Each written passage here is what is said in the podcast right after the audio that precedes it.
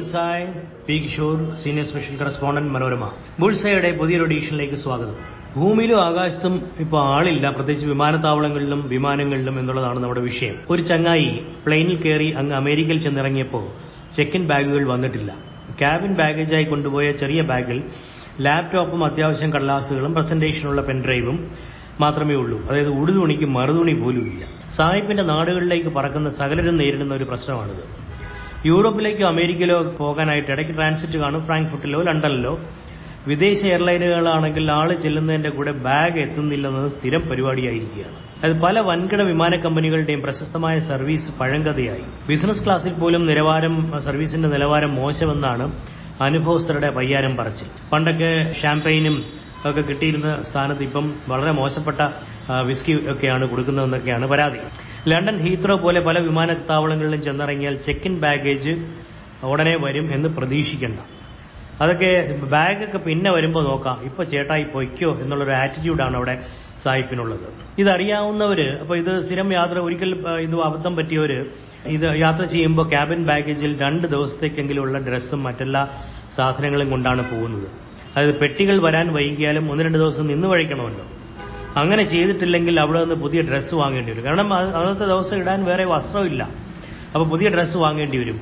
ഈ അങ്ങനെ നമ്മൾ പുതിയതായിട്ട് വാങ്ങുന്ന ഡ്രസ്സ് അല്ലെങ്കിൽ അതുമാതിരി മറ്റു കാര്യ സാധനങ്ങൾ അതിന്റെ വില ബില്ല് കൊടുത്താൽ ഈ വിമാന കമ്പനി റീംബേഴ്സ് ചെയ്ത് തരേണ്ടതാണ്. അങ്ങനെയാണ് പഴയ രീതി അങ്ങനെയാണ്. പക്ഷെ ഇപ്പോ അങ്ങനെ കിട്ടുന്നുണ്ടോ എന്ന് ചോദിച്ചാൽ കാശ് വിമാന കമ്പനി തരുമെന്നുള്ളത് ഇപ്പോൾ ഒരു സങ്കല്പം മാത്രമായി മാറിയിരിക്കുക എങ്കിലും ചന്ദ്രികയെ നമ്മൾ കാണും സങ്കല്പ ലോകമല്ലി ഉലകം എന്നാണ് മഹാകവി ചങ്ങമ്പുഴ പാടിയിട്ടുള്ളത്. ഏത്?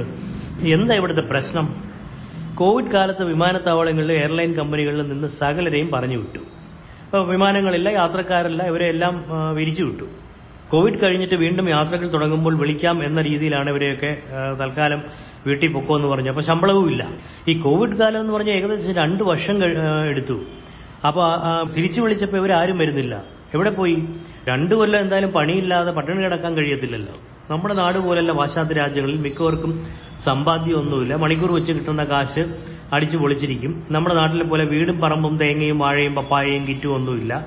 ഭക്ഷണം തന്നെ ഇവർ ഈ ഫാസ്റ്റ് ഫുഡ് മക്ഡൊണാൾഡ്സിലൊക്കെ പോയി കഴിക്കുന്ന ഫാസ്റ്റ് ഫുഡാണ്. അതിന് കാശ് കൊടുക്കണം. ചിലവ് കുറവായിരിക്കാം പക്ഷേ അതിനും കാശ് കൊടുക്കണം. അപ്പം നമുക്കാണെങ്കിൽ ജോലി പോയി എന്ന് പറഞ്ഞാൽ നാട്ട് പുറത്തെ വീട്ടിൽ പോയി നിന്നു അവിടെ തേങ്ങയുണ്ട് പപ്പായയുണ്ട് വാഴയുണ്ട് എന്നൊക്കെ പറഞ്ഞാൽ ജീവിച്ചു പോകാൻ പറ്റും. അപ്പോൾ അവർ അവരെന്ത് ചെയ്തു എന്ന് ചോദിച്ചാൽ പണി പോയവർ കോവിഡ് കാലത്ത് അവർ വേറെ വഴി നോക്കി. കമ്പ്യൂട്ടർ അത്യാവശ്യം അറിയാത്തവരാരാ ഇക്കാലത്ത്.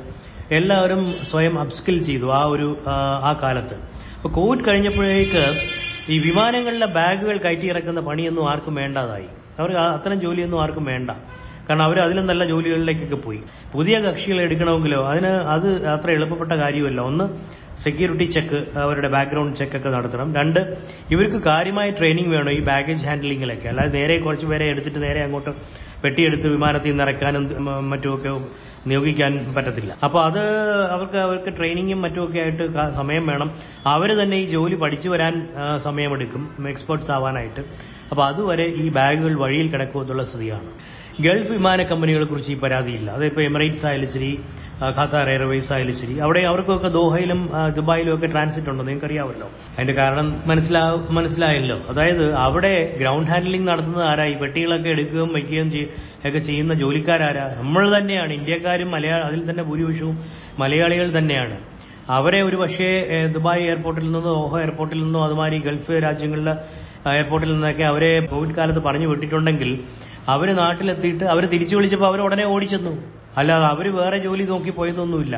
നമ്മളെപ്പോഴായാലും തിരിച്ചു പോകാൻ റെഡിയാണ്. ഗൾഫിൽ നിന്ന് ജോലി പോയാലും ഇതിനു മുമ്പും പലപ്പോഴും അനുഭവം ഉണ്ടായിട്ടുള്ളതാണ്. രണ്ടായിരത്തി എട്ടിൽ റിസഷനായിട്ട് ഒരുപാട് പേർക്ക് ജോലി പോയി. അന്ന് ഏകദേശം നാല് ലക്ഷം പേര് തിരിച്ചു വന്നു എന്നുള്ളൊരു കണക്കുണ്ടായിരുന്നു. അതിൽ മൂന്ന് ലക്ഷത്തിൽ കൂടുതൽ ആൾക്കാർ റിസഷനൊക്കെ കഴിഞ്ഞ് വീണ്ടും മാർക്കറ്റ് ജോലികളൊക്കെ വന്നപ്പോൾ അവർ തിരിച്ചു പോകുമായിരുന്നു അതുകൊണ്ട് ഗൾഫ് വഴിയുള്ള എയർലൈനുകളിൽ ഈ പ്രശ്നമില്ല. താങ്ക്